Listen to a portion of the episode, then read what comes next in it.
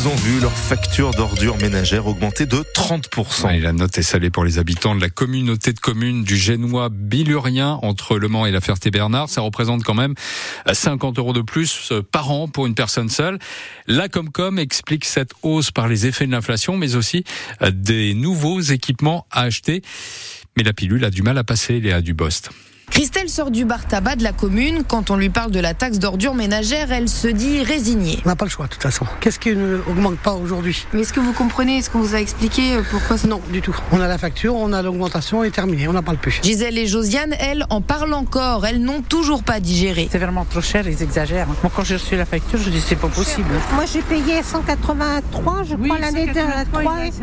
224. Une augmentation d'environ 30% qui ne leur a pas été expliquée, selon elle. Pourquoi tant d'augmentation euh, ça paraît énorme hein, quand même. Plus on trie, et plus il faut payer. C'est quand même pas logique. Ça va, on pourra plus le payer, hein, ça c'est sûr et certain. Hein. Aujourd'hui, je fais face à une incompréhension de mes habitants. Anthony Trifot, le maire de Montfort-le-Génois. On est euh, obligé d'expliquer ces chiffres. Lui avait voté contre une hausse si importante. Cette décision, on doit l'appliquer, mais il faut qu'on se mette autour de la table. On ne peut pas être aujourd'hui dans un dialogue où on dit il faut trier plus pour payer plus. Il faut trier plus pour payer moins.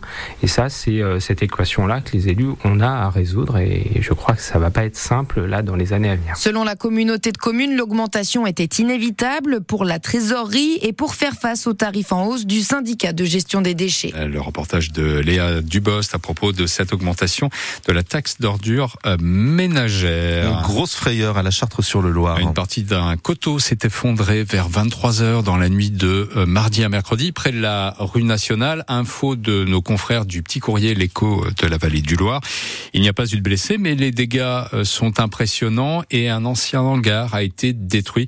Et puis ça a fait un, sacré vacarme qui a réveillé euh, les riverains.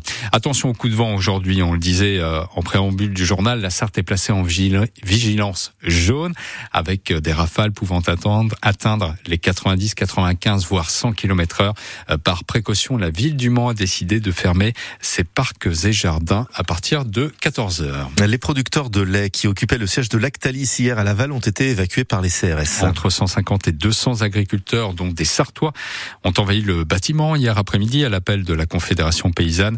Une action pour dénoncer les pratiques du leader mondial du lait et réclamer une meilleure rémunération. Euh, quelques heures seulement après les annonces du Premier ministre Gabriel Attal pour aider les, les producteurs, l'évacuation s'est passée dans le calme, sans heurts, ni blessés, ni interpellation, euh, nous dit la police.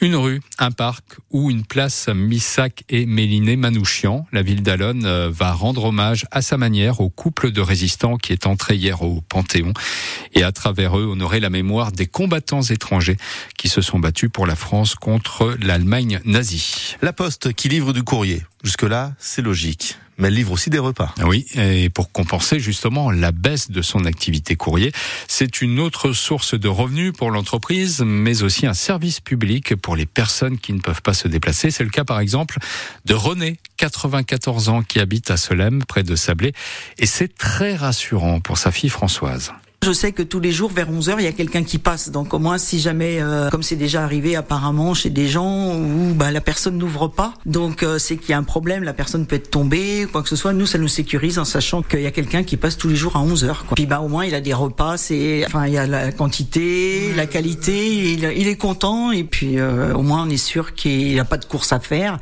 La factrice arrive, elle met ça dans le frigo direct parce que par rapport à, à la chaîne de froid. Donc c'est dans des petites euh, dans des petites barquettes et là plus qu'à faire réchauffer et voilà. Et voilà René qui euh, a reçu hier la visite de la ministre déléguée aux personnes âgées euh, Fadila Katabi qui est venue justement super, superviser ce service reportage dans le journal de 7 heures. Rien ne va plus Yann au Sablé FC. Non seulement le club n'a quasiment plus aucune chance de monter en National 2, ce qui était l'objectif de la saison, mais en plus il vient de licencier un de ses joueurs et pas n'importe lequel, l'attaquant Opnicher, un des leaders du vestiaire. Il s'est battu avec un de ses coéquipiers sur un parking à la sortie d'un entraînement.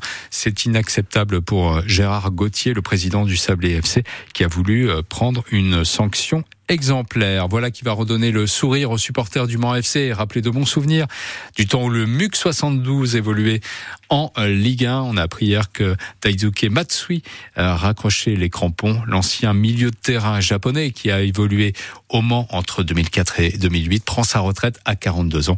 Il a disputé 130 matchs sous le maillot des 100 et et marqué 17 buts, certains spectaculaires comme cette jolie Magère talonnade face à Monaco, c'était au stade Louis II, but superbe comme vous avez